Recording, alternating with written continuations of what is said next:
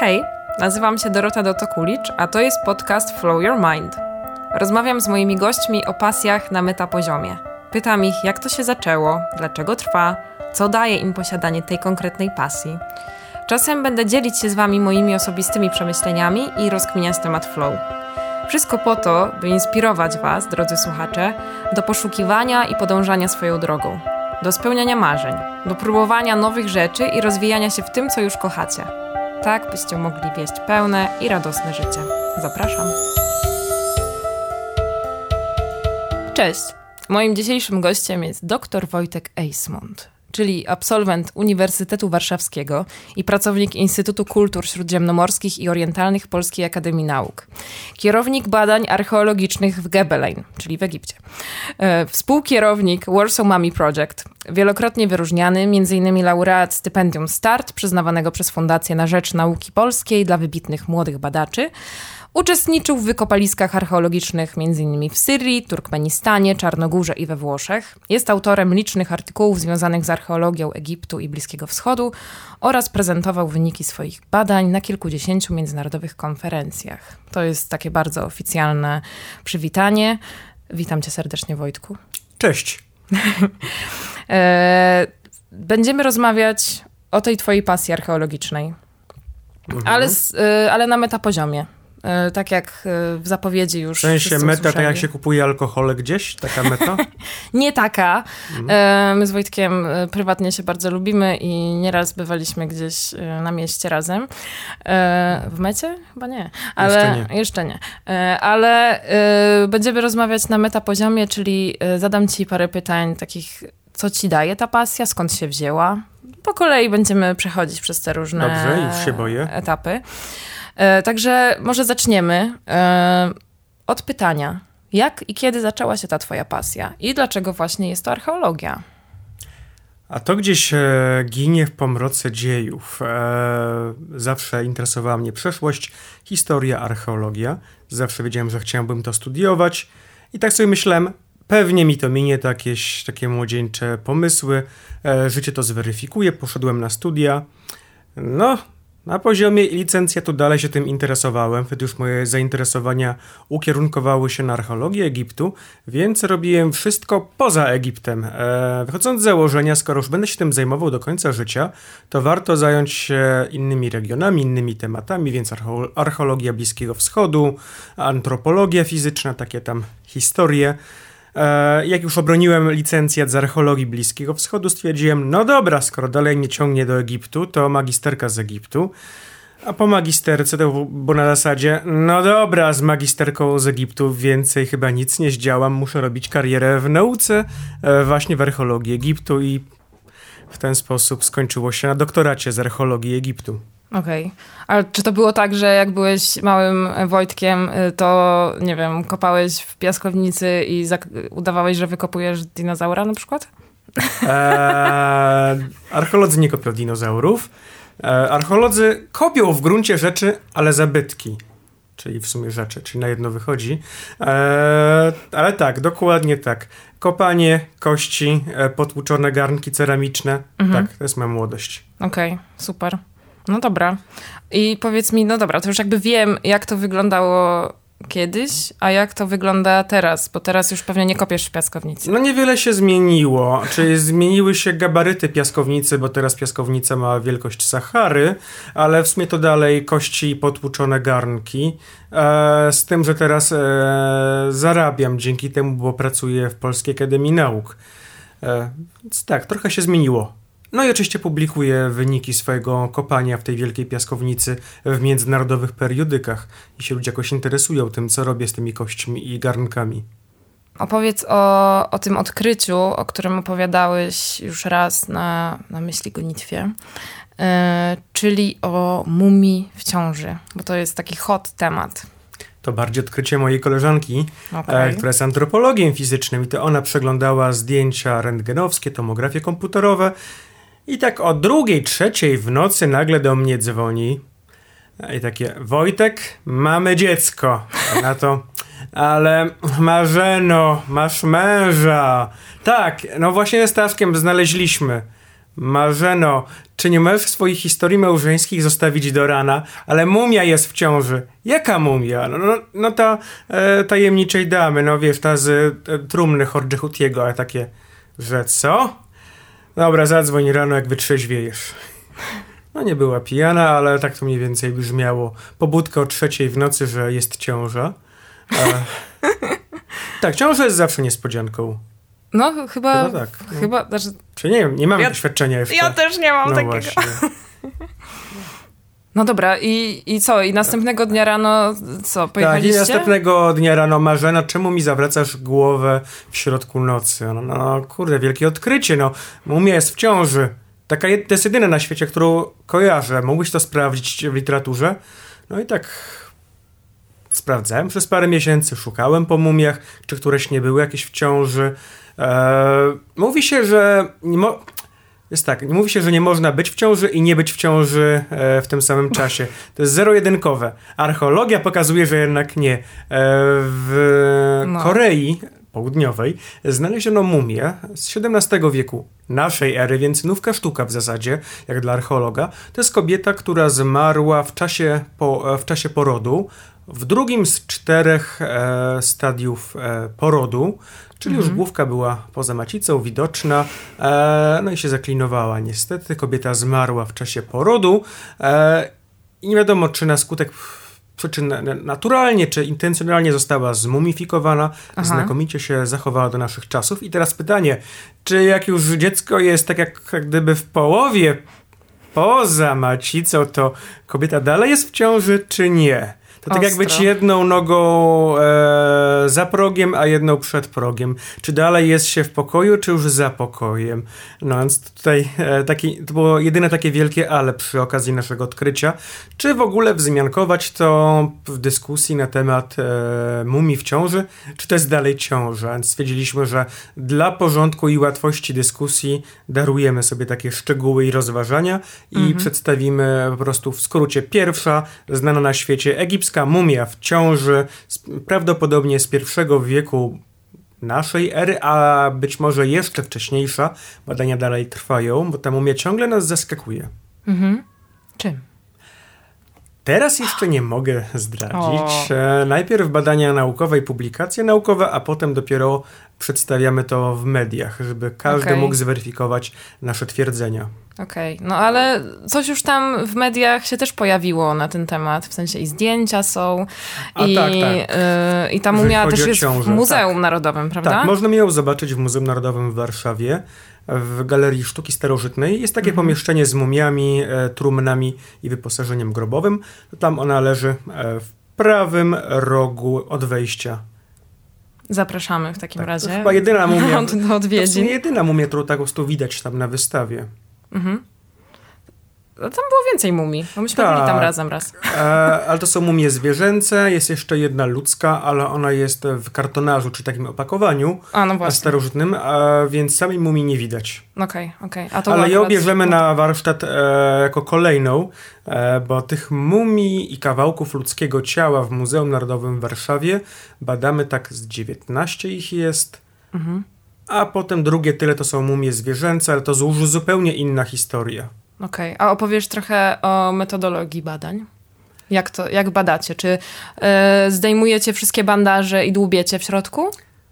Wirtualnie tak, e, bo już teraz się nie rozwiązuje mumii, czy nie rozbandażowuje, bo to uszkadza zabytek. Mm, Jasne. Pod bandażami już jest pewien mikroklimat, to wszystko trzyma się razem. Jakby się od, odbandażowało, to zaczną się kruszyć, e, niszczyć, a dzięki dzisiejszej technice, dzięki tak zwanym badaniom nieinwazyjnym, czyli prześwietleniom, tomografia komputerowa, prześwietlenia rentgenowskie, e, wiemy, co się znajduje w środku i możemy zrobić dosłownie autopsję na komputerze. O, teraz będziemy też w ogóle drukować te mumie. E, Jak to? Zaczęliśmy współpracę z Wydziałem Fizyki UW i zaczęliśmy już drukować fragmenty mumii, na przykład e, fragment czaszki mumii tajemniczej damy. E, Pierwsze wyniki są rewelacyjne, bardzo fajnie to wyszło ze wszystkimi detalami anat- anatomicznymi, e, więc możemy dosłownie wyjąć kości, amulety, biżuterię, organy wewnętrzne z mumii, w ogóle nie dotykając. Nieźle. Ale to jest oczywiście druk 3D, czyli Tak, potem można druk- będzie stworzyć z tego na przykład jakiś taki model, Tak, będzie taki potem do ją- dotykania i w ogóle do Tak, oglądania z bliska. Między innymi właśnie po to, żeby dotykać, żeby Super. osoby e, niewidome mogły e, wiedzieć, Wow. z czym my mamy do czynienia.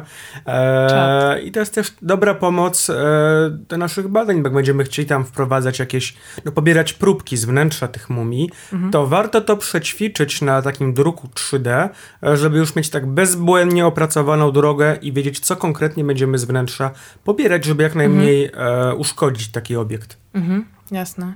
A powiedz mi, jak wygląda taka praca na tak zwanym wykopie? Oj, zaczyna się skoro świt. E, w Egipcie, no No. wiadomo, jest gorąco. E, to, pracujemy głównie w lutym, jest najlepsza pogoda. Rano wychodzi się w jakiejś tam lekkiej kurtce albo ciepłej bluzie z kapturem w czapce, bo jest tak 15 stopni, jak się zaczyna pracę koło 6. A potem koło 9-10 zaczyna się striptease i już się chodzi w podkoszulku e, i czapce, ale przeciwsłonecznej, bo jest 25 do 30 stopni. Najgorzej było jak kopałem kiedyś w Syrii w środku lata.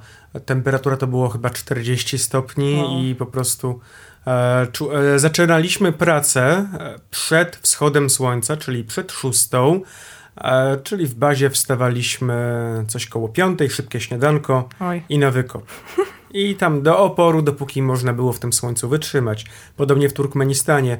E, z bazy wyjeżdżaliśmy czwarta coś w nocy, wracaliśmy do bazy koło 16, 15 i 16.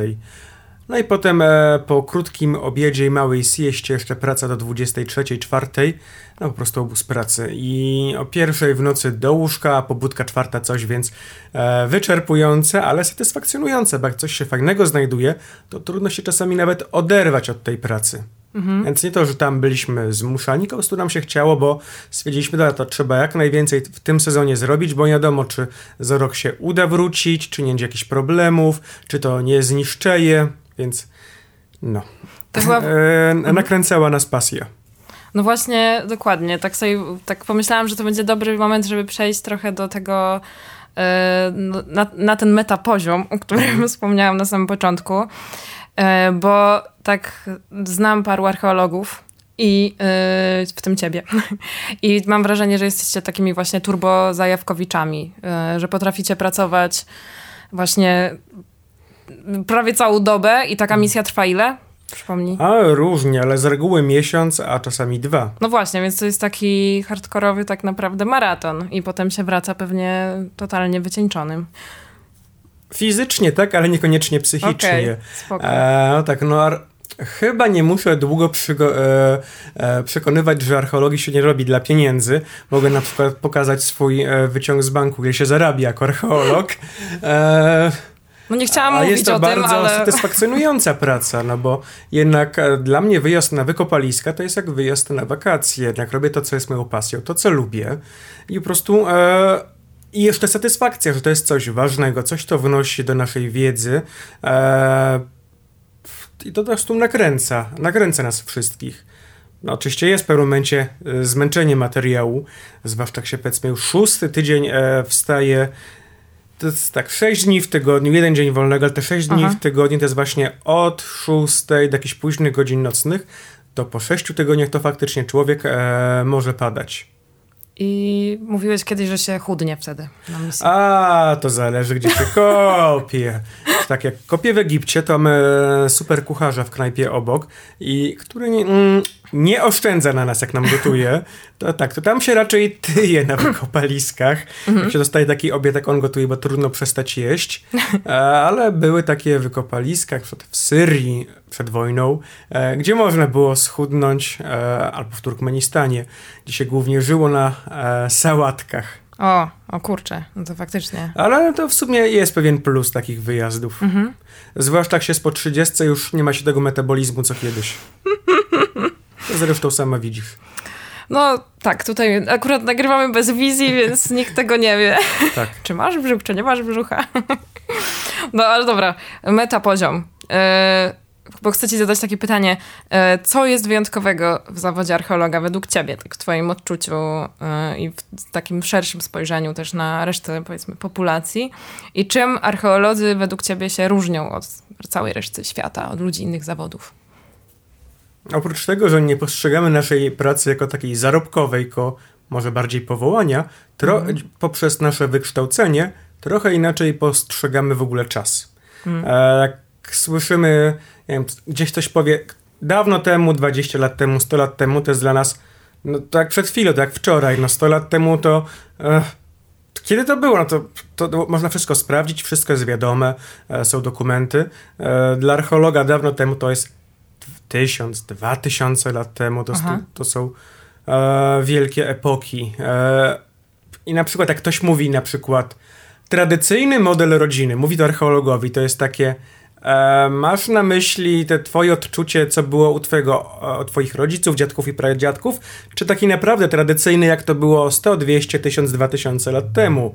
E, I tak e, dla mnie, jak dla archeologa, tak się taka od razu zapala lampka. Rodzina rzymska czyli po prostu e, wszyscy domownicy, czyli nie tylko osoby spokrewnione, czyli e, w skład rodziny rzymskiej na przykład wchodzili niewolnicy, e, osoby generalnie mieszkające pod dachem właściciela domu. I na przykład E, to jest tradycyjna rodzina, taka e, długoterminowo patrząc, albo no. model na przykład wychowania dzieci. Teraz się mówi te, o tych genderach i tak dalej.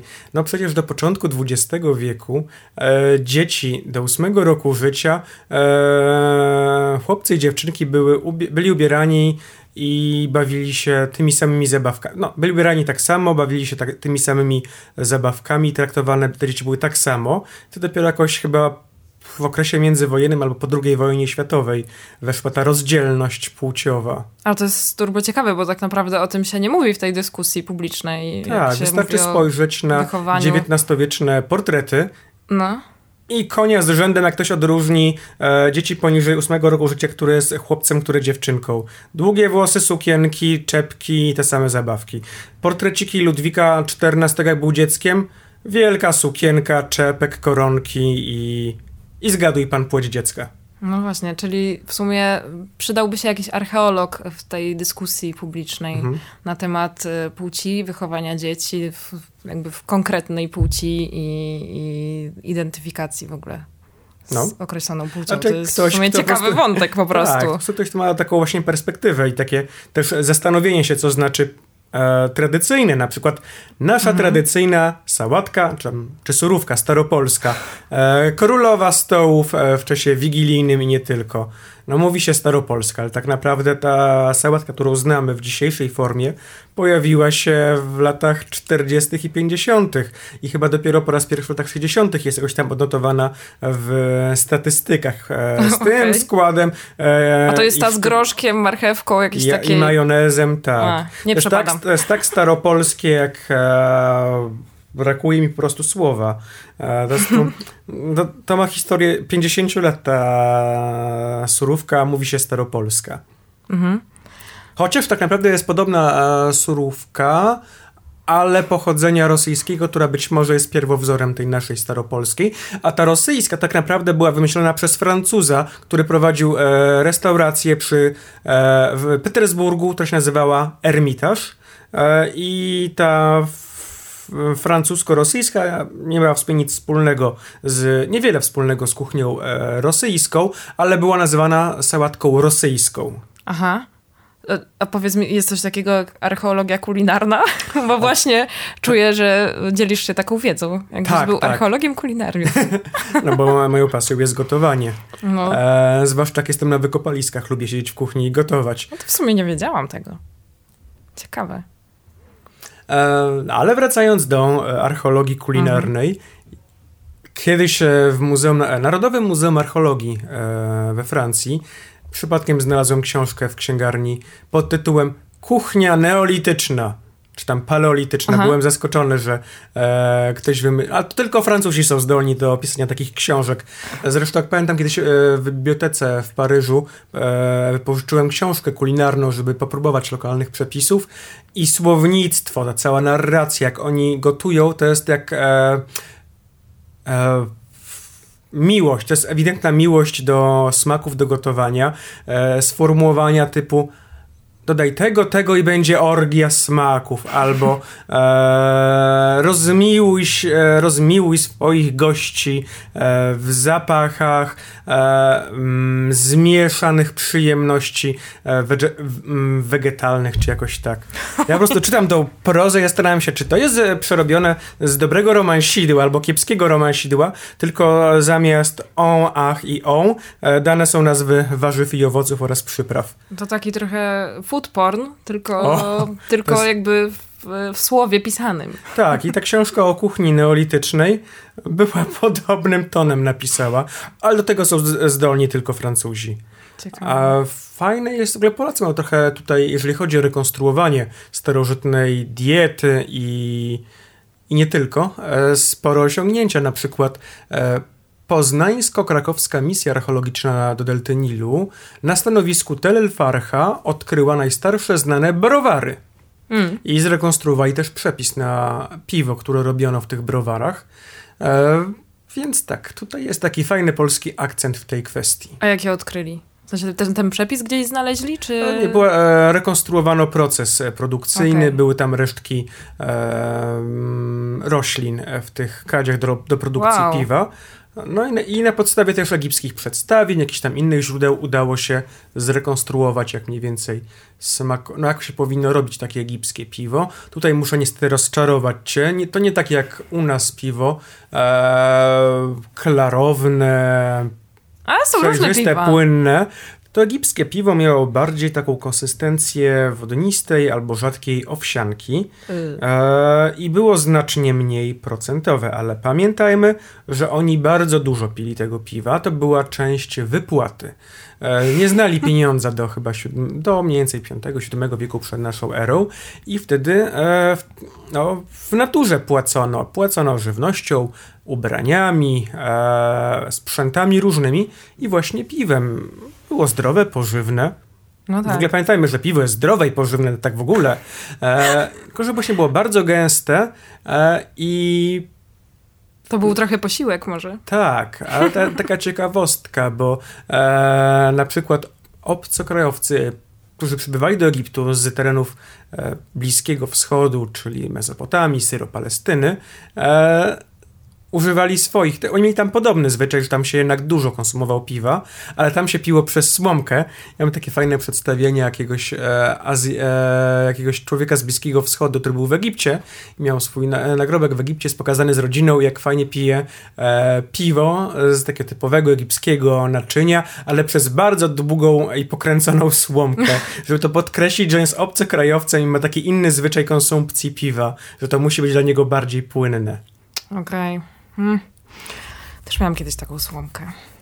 A co ci daje największe flow w twojej pracy? Flow mam na myśli przepływ, taki stan, Euforii, że zapominasz energii, euforii, że się rzucam do roboty. Tak, i zapomnienia o Bożym świecie.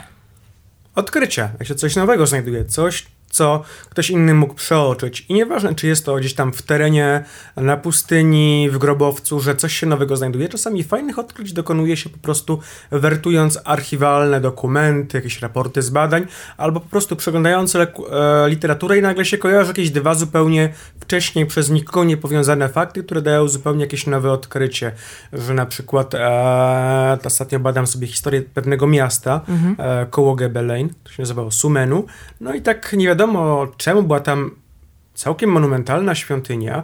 Niestety już w starożytności e, zniszczona, może raczej rozebrana i te materiały były użyte na budowę innych świątyń, ale tak nie wiadomo czemu w, w sumie miejscu mało znanym, mało ważnym, takie nagle wow, wielka świątynia ze super rzeźbami na bogato mhm. i sobie sprawdzam e, nekropolę dookoła e, w tej świątyni, w tym regionie.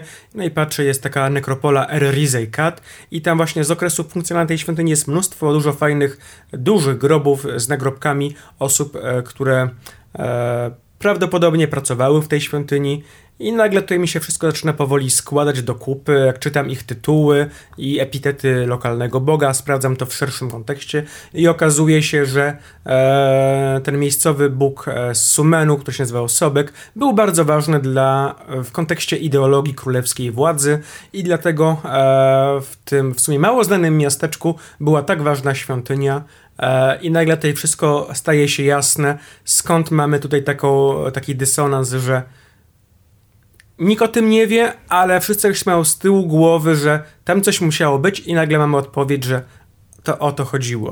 O mhm. to chodziło z tą świątynią jakoś. Nikt wcześniej za bardzo nie, nie powiązał tej nekropolii z tą świątynią, tym miastem.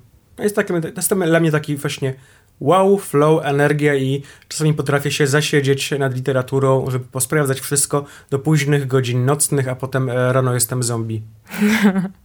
A powiedz mi, jakie było dla ciebie takie, no może pamiętasz, yy, właśnie taki moment w, w, całym twoim życiu tak naprawdę i tym powiedzmy tej, w całej twojej karierze archeologicznej, takie największe po prostu wow i, i flow i mo może to trwało dłużej, bo to, to flow może też trwać jakoś tam, nie wiem, trochę dłużej. Jak zacząłem swoje badania w Gebeleń, które w sumie zaczęły się przypadkiem w czasie takiej półoficjalnej e, wizyty na tym stanowisku, e, szukali, wtedy pisałem magisterkę o e, pierwszych egipskich świątyniach i wiedziałem z literatury, że gdzieś tam powinna być świątynia w Gebeleń. No i tam sobie chodziłem, szukałem, nie ma, nie ma, nie ma. No to tam e, koledzy i koleżanki, z którymi tam byłem, mówili, no dobra, to wracamy do Luksoru, darujmy sobie. A co stwierdziłem? A jeszcze tam pójdę, zobaczę tam na, e, za szczytem z góry, e, wzgórka coś tam leży, przyjrzę się. No i chodzę, patrzę i są cegły z inskrypcjami hieroglificznymi, z takimi odciś odciśniętymi pieczęciami z imieniem, e, jak myślałem wtedy, jakiegoś faraona. No to wszystkich wołam, patrzcie, to chyba było tutaj, tak pasowało, że do, do opisów z tych różnych archiwalnych mm -hmm. Że tu powinna być ta świątynia. No i faktycznie to wyglądało na pozostałości świątyni. Chodzimy po okolicy. Na mhm. jednej skale znaleźliśmy dużo inskrypcji hieroglificznych i to było takie okej, okay, to jest to. E, porobiłem zdjęcia do mhm. magisterki. E, w sumie zrobiliśmy sobie jeszcze tam selfika i e, zażartowałem sobie, e, że to tutaj wrócę za parę lat i poprowadzę swoją misję archeologiczną. No. Eee, to było zupełnie żartem powiedziane. No ale tak 3-4 lata później tak się stało. O, Wróciłem tam prowadzić badania, bo e, potem wróciłem do Polski, posprawdzałem w literaturze różne rzeczy na temat tego, te, e, tego miejsca. Okazało się, że Gebelein jest taką białą plamą na mapie archeologicznej Egiptu. No. Dużo się mówi o tym, że tam e, była baza wojskowa już z starożytności, było ważne miasto, ale nie wiadomo dlaczego ważne. Wiele fajnych grobowców tam odkryto, ale nie wiadomo dlaczego są tam, z czego wynikała wynikało bogactwo miejscowej populacji. No i tak zacząłem to wszystko składać do kupy, prowadzić swoje badania i wyjaśniać to. I to mi tak ciągle napędza, nakręca i daje mi energii. E, okazało się, że na te cegły, które znaleźliśmy, to należały nie do faraona, ale do arcykapłana Amona, który uzurpował sobie e, kartusz, czyli taki mm, sposób obramowania imienia, mhm. co tylko królowie mogli robić, a. dlatego tak się pomyliłem na początku. Mhm. A inskrypcje, które znaleźliśmy, okazały się, że są najstarszymi egipskimi znanymi modlitwami wow. e, które zostały znalezione e, na terenie świątynnym, więc też takie kolejne wow i to się też odbiło no. fajnym takim echem e, w, nie tylko w egiptologicznym świadku, ale e, gazety o nas donosiły, że e, polska misja archeologiczna odkryła najstarsze znane modlitwy w Egipcie. No, super. Ze terenów świątynnych. I to i de facto odkryliście też tę świątynię, tak? Nie, nie było wiadomo, że ona tam wcześniej Wiadomo było, gdzie, była gdzieś tam, ale okay. jej dokładna lokalizacja nie jest znana. Dalej mamy problem z ustaleniem dokładnie, w którym punkcie się znajdowała, mm -hmm. jaki był jej plan. Ciągle prowadzimy badania e, w terenie i w archiwach e, na całym świecie.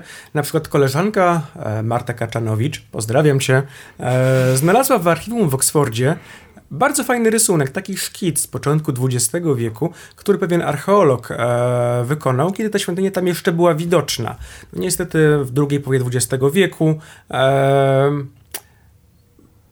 zaczęła ona znikać. Dlaczego? Była zrobiona z cegły mułowej. Cegła mułowa łatwo się rozpływa na deszczu, a poza mm. tym można ją wtórnie użyć e, do budowy nowych domów, a lokalna ludność potrzebowała cegieł, a tam były takie sterty cegieł, to tak, to świątynia zaczęła powoli znikać. Recykling.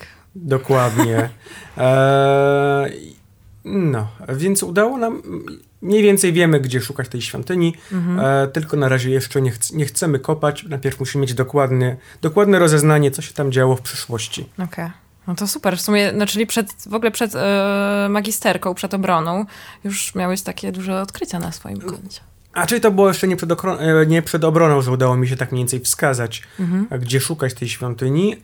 A to już robiłem doktorat w ogóle myślałem na początku, że doktorat będzie z czegoś innego, a skończyło się na Gebelein. Bo jak zacząłem w tym grzebać, okazało się, że jest to materiał na doktorat, mhm. a potem okazało się, że jeszcze muszę przyciąć i skrócić to tylko do jednego okresu e, w historii Egiptu, żeby jakoś się zamknąć w tym. No i wyszła mi taka praca na kilkaset stron, gdzie o, omawiam e, historię Gebelein, e, a teraz piszę już kolejną książkę, gdzie mam nadzieję w szerszy sposób omówię e, historię Gebelein i znaczenie tego w sumie niesłusznie e, zapomnianego centrum. Czyli y, praca archeologa to jest też dużo pisania. Głównie, głównie. Głównie. Bo tak, w terenie się siedzi, przynajmniej w moim przypadku, miesiąc, dwa w ciągu roku, a pozostałe mhm. miesiące to jest praca e, przy pisaniu raportów, publikacji, analiza tego, co się znalazło, planowanie tego, co się zrobi w przyszłości i aplikowanie o pieniądze na badania to po prostu koszmar. Po prostu pisanie wniosków o granty mm. e, i potem jeszcze tego rozliczanie, pilnowanie, cała ta księgowość. Jak to kiedyś byłem na wykładzie pewnego znanego hiszpańskiego archeologa, który powiedział: no jestem teraz bardzo szczęśliwy, że pracuję na tym, a na tym uniwersytecie, bo e, jest tam księgowość i teraz tylko 60% mojej pracy muszę poświęcać na biurokrację. Okej, okay, czyli to jest tak naprawdę, trochę mi się to kojarzy z prowadzeniem własnej firmy, że tak. robisz coś fajnego, ale poza tym musisz e, tak naprawdę ogarniać te wszystkie papiery, jakieś, nie wiem, albo faktury, tak, albo umowy i, i jeszcze dopilnowywać tego, żeby, żeby zostały spełnione pewnie te warunki jakiegoś, jakiegoś grantu na przykład. Tak, poza tym e, z wykopaliskami w Egipcie to nie jest tak, że się hop siup, jedzie, kopie, e, wykopuje i wraca. No. To jest cała procedura, że mm, mniej więcej 8 miesięcy przed e, planowanymi badaniami trzeba złożyć podanie z prośbą o, takie, o pozwolenie na takie badanie, gdzie trzeba zarysować plany na nadchodzące badania. Mhm. Ministerstwo Turystyki i Starożytności wydaje odpowiednie pozwolenie po paru miesiącach. E, to z reguły właśnie trwa między 6 a 8 miesięcy. Często okay. tam mogą dorzucić jakieś swoje pomysły, co oni chcą, żebyśmy my zrobili, na przykład ochrona zabytków albo jakieś informacje dla turystów, żeby to im udostępnić. E, Potem trzeba jeszcze w międzyczasie zdobyć na to pieniądze, e, umówić ekipę, kto kiedy leci, e, ogarnąć zakwaterowanie, całą infrastrukturę. A potem e, na wykopaliskach okazuje się, że wszystko musi być zrobione odwrotnie, bo okazuje się, że coś innego się znalazło mhm. i trzeba wprowadzić w życie plan B albo C, albo improwizować a mhm. potem napisać raport, e, który to wszystko ładnie, zgrabnie pod, podsumowuje i pokaże, e, co odkryliśmy. Mhm. To jest tylko raport wstępny, potem trzeba szczegółowy, potem raport do publikacji, taki ładny, porządny, e, a na koniec jeszcze jakoś to podsumować, zaprezentować na konferencjach i na to właśnie e, idą kolejne miesiące. Okej, okay. czyli to nie jest tak, że cały czas się siedzi Oj, na chciałbym. wykopie i po prostu tam To dobrze, sobie niektórzy tak mają, tylko że no? ja muszę kierować misją, więc nie mogę. No Ale niektórzy szczęściarze po prostu mogą jeździć na badanie tam i na miejscu pojechać, opracować, załatwione, mhm. jadą dalej na kolejną misję. W sumie to musi być fajne. Ale wybrałeś świadomie pewnie to, co robisz. Tak jakoś I wyszło. że to jest... Tak, tak wyszło. Mhm. Dobra. wiedziałem, na co się pisze a na początku było super, kiedy misja była mała, to jeszcze dało się wszystko ładnie podsumować i opisać, ale teraz jak to się rozrosło do takiego poziomu międzynarodowego projektu, gdzie mam uczestników z Nowej Zelandii, Australii, Japonii, Serbii, e, Holandii, Włoch, to już jest trochę więcej pracy. Mhm. Tak to brzmi. Mhm. I a... każdy robi trochę inny temat, a to potem muszę podsumować. No. Czyli ty, no tak, no jesteś takim trochę, dobra, w mojej branży Jestem marketingowej, spinką. albo, no to właśnie, jesteś spinką, ja bym powiedziała, że jakimś team liderem, czy czymś takim. Tak. E, a powiedz mi, jak myślisz, jakby wyglądało twoje życie, gdybyś nie był archeologiem? Marnie. Pewnie bym się zastanawiał, co bym, e, jakby tutaj zostać archeologiem, albo e, gdybym na to nie wpadł, czego mi w życiu brakuje? No. Jakoś sobie nie wyobrażam życia e, bez archeologii. Czyli nie masz w swojej głowie takiej wizji nie alternatywnej drogi, która, którą mógłbyś podążyć? Bo ja na przykład mam kilka pomysłów, nie? I po prostu czuję, że mam za mało życia, żeby je zrealizować, więc muszę coś wybierać. Ja nie mam planu B. Spoko, to w sumie to też jest bardzo ciekawe. łatwe życie w sumie. No, chyba jest tak wtedy bardziej jesteś pewien tego, co mhm. robisz i nie musisz mieć tych rozkmin i wyborów. A to Dokładnie. też jest ciekawe, czyli ty po prostu wiesz, że tylko to. Tak, powołanie. Super. Zazdroszczę. I jestem też trochę w takim zaskoczeniu, że można tak mieć, ale w sumie ekstra. W sensie jest to taka klarowna droga wtedy.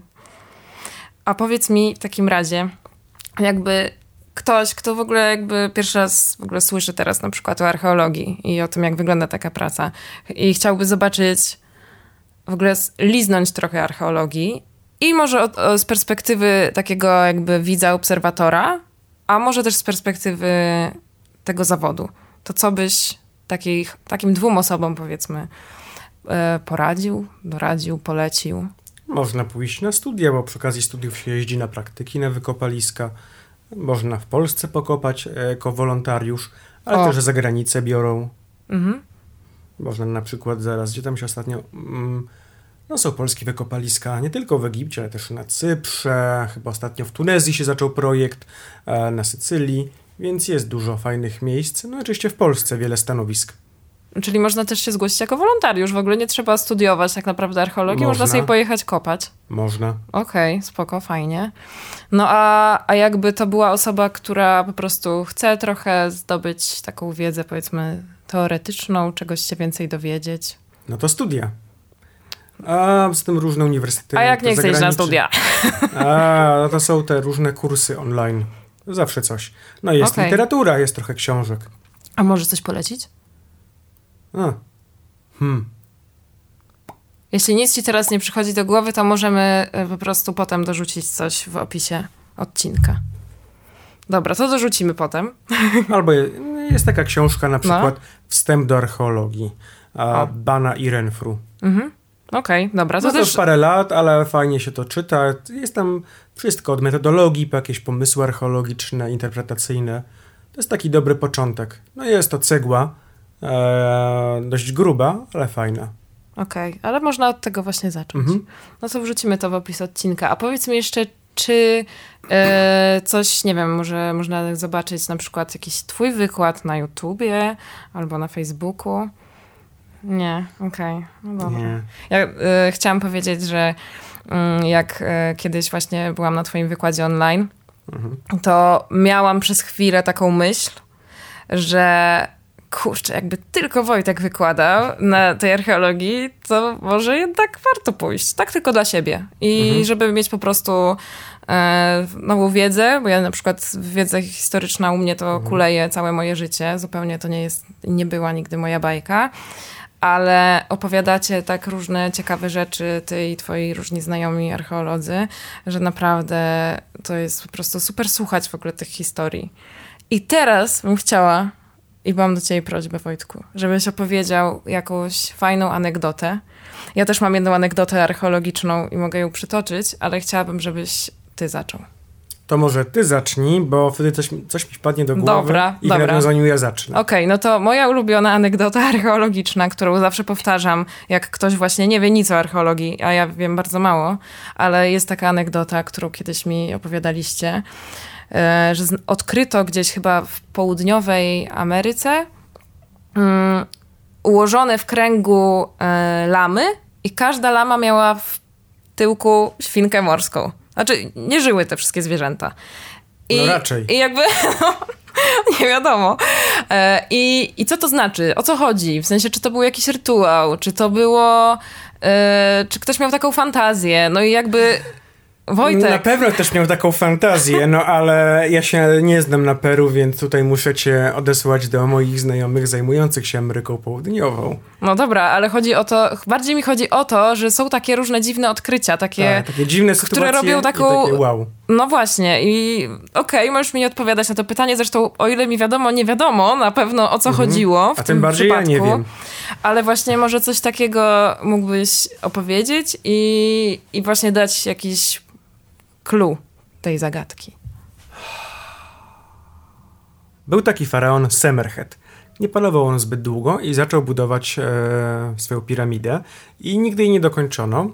I chyba tak 50. albo 60. egipscy archeolodzy postanowili ją odkopać, czy od, odkopać wejście. Okazało się, że wejście do komory grobowej jest nienaruszone więc e, e, w wielkim napięciu mm -hmm. weszli do komory grobowej. Okazało się, że jest tam nieotwarty sarkofag. Komora grobowa nienaruszona, w ogóle wow, pierwsza piramida, gdzie będzie odkryta, no, pierwsza w ogóle nieobrabowana piramida, mm -hmm. gdzie no. będzie po, znaleziony, gdzie jest znaleziony pochówek władcy. No i zrobiono wielki, no, wielkie, wielki event. E, zaproszono prezydenta Egiptu, ważnych dygnitarzy, naukowców. Przed otwarciem. Na, na otwarcie sarkofagu. Okay. No i podnosi się płytę, a tam w sarkofagu nic. Okazało się, że zapewne w związku z tym, że piramida jest niedokończona, faraon zmarł, pochowano go gdzie indziej, ale że już sarkofag o, był nie. w środku, to tam zamknęli i zostawili jak było. Taka drobna ciekawostka. Ale to, to jest no, to jest, no, no ząg.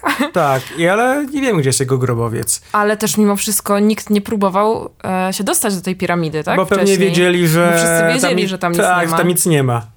Ale to nie jest tak, że przez całe wieki, znaczy wieki, a może ja teraz się mylę, nie? Ale że jest dużo takich wypraw, mhm. czy tam rabusiów, którzy mhm. chcą się włamać do tych y, piramid i że to się dzieje wielokrotnie mhm. w jednej piramidzie. To czemu akurat w tej to wszyscy zawsze wiedzieli? Tak, ale ta była niedokończona, to było tylko kilka metrów do góry była wzniesiona, więc e, jak tylko e, przesypały to piaski pustyni, to nie rzucało się w oczy. Trochę jak okay. z grobowcem Tutenchamona, dlaczego nie został obrabowany. Bo tuż obok Ramzes e, szósty e, piąty i szósty e, wykuwali swój grobowiec i cały gruz z ich grobowca wysypywali na wejście do grobowca Tutenchamona. I w Aha. ten sposób hałdą gruzu zasłonili wejście do jego grobowca i dlatego on e, przetrwał w, no, jako nieobrabowany grobowiec. Mhm. A do kiedy? Do dokładnie, dwieście, e, dokładnie 100 lat temu, w listopadzie 1922 go odsłonięto. Mhm. Czy otwarto wejście. Mhm. Okej, okay, czyli faktycznie dość niedawno. Tak, w tym roku mamy stulecie i mamy w tym roku też dwustulecie odczytania hieroglifów przez Champoliona. Mhm. To jest taki fajny rok dla egiptologii. I co, świętujecie jakoś? Będzie jakaś, jakaś feta? Są konferencje e, okazjonalne. Mhm. Między innymi mój instytut e, współorganizuje takie wydarzenia. W zeszłym tygodniu była konferencja w Paryżu poświęcona polsko-francuskiej współpracy w dziedzinie egiptologii, bo mieliśmy wiele misji archeologicznych, e, takich współdzielonych polsko-francuskich. W ogóle się mhm. od tego zaczęła polska archeologia w Egipcie, o. e, że profesor Michałowski rozpoczął ze Francuzami badania w Etwu i w ogóle wiele zabytków, które widzimy w Muzeum Narodowym w Warszawie na wystawie, pochodzi z tych wykopalisk. Mhm. E, I warto wspomnieć, że tutaj Polska ma w sumie długą tradycję badań e, egiptologicznych. Mhm. E, Champollion odczytał hieroglify w 1822 roku, a jego przyjacielem był Stanisław e, Szczęsny-Kossakowski, e, który e, też się zainteresował tym odkryciem i propagował je na świecie. Prowadził wykłady w Polsce, ale też w wielu miastach e, europejskich, poświęconych właśnie odczytaniu hieroglifów, jak ten system hieroglificzny, zapisu hieroglificznego działał. I te wykłady były dostępne po polsku, francusku i angielsku. E, to właśnie warto podkreślić, że już wtedy nad Wisłą były osoby, które studiowały egiptologię, może mhm. jakoś tam formalnie na uniwersytecie, ale się orientowały. A badając teraz mumię tajemniczej damy, czyli tej ciężarnej mumii, znalazłem e, kolega e, Kacper Laube podesłał mi ciekawy artykuł z końcówki lat 20. albo z 1830 roku, e, gdzie jest opis sarkofagu, w którym ta mumia się znajduje i jest tam próba odczytania inskrypcji hieroglificznych. Jak tak przyjrzeć się, to te próby odczytania hieroglifów już wtedy, parę lat po odkodowaniu, były całkiem udane, że już tutaj mhm. e, autor tego opisu wcelował mniej więcej w znaczeniu, e, w sensie o co chodziło na tych, w tych niektórych inskrypcjach. E, więc też taka ciekawostka ostatnio mi się trafiła. Super, super. Chyba jest w ogóle, tak, tak mam, takie mam wrażenie, że chyba jest dużo w ogóle ciekawostek po prostu, mhm. E, też w archeologii. Można by tak naprawdę e, zrobić osobne spotkanie, podczas którego na przykład opowiedziałbyś nie wiem, o dziesięciu ciekawostkach na przykład. Dziesięciu lubionych moich ciekawostek. Tak, tak, tak. No to poza tym to myślę, że to było mega ciekawe. Wojtek nieraz mi opowiadał różne ciekawostki i to są takie tylko najgorsze jest to, że jak tak sobie teraz rozmawiamy przy Bo? mikrofonie w studiu, to jakoś nic mi się nie ciśnie na język, ale jak już się pójdzie do baru, wypije piwa, to trochę to od razu się język rozwiązuje i e, wychodzą te różne anegdoty. A no właśnie. właśnie. Tak. A właśnie... Anegdota obiecana. No. Właśnie muszę sobie... A, była o piramidzie Semerheta. jeszcze ale jakąś? jeszcze jakieś, właśnie. E, niech no pomyślę. Trochę taka makabryczna. E, robotnicy kopiący w Tebach, złodzieja, e, złodziejaszkowie, zdaje się, e, natknęli, no, szuka, kopali szukając jakiegoś grobowca i znaleźli e, w jakimś takiej niszy skalnej naczynie. A, to było w czasie wykopalisk w ogóle. Znaleźli mhm. w jakiejś tam niszy skalnej naczynie. Otworzyli, podnieśli pokrywkę, patrzą, miód! No to rączki, paluszki no. do, do dzieła i zaczęli wyjadać ten miód. No i tak schodzą, schodzą coraz niżej, a tam okazuje się, jest małe dziecko. Bo mumie, czasami mumie robiono tak, że... W miodzie. Tak, na przykład żona, znaczy ukochana Herodacha Wielkiego była zmumifikowana w ten sposób, że ją e, zalano w trumnie miodem. O kurczę, i to był serio miód, to był serio miód, tylko tak. po prostu i on konserwował. Słodka, tak. Ostro. Słodka miłość. Jeju. No Jeżeli i... dobrze pamiętam.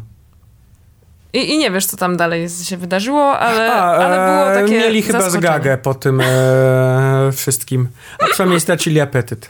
No to z pewnością. Może już nigdy więcej nie wzięli miodu do ust. Mm. No to bardzo, bardzo ciekawe anegdoty. Bardzo ciekawe. To w takim razie na razie zatrzymajmy się na tych anegdotach. Może będziemy mieć jeszcze okazję kiedyś zrobić na przykład odcinek albo jakieś spotkanie y, o anegdotach y, archeologicznych. A chciałam nawiązać jeszcze do tego, o czym powiedziałeś, że jak się idzie Czekaj, na to piwo. Co? Mi się... Jeszcze jedna? A, ja propos piwa.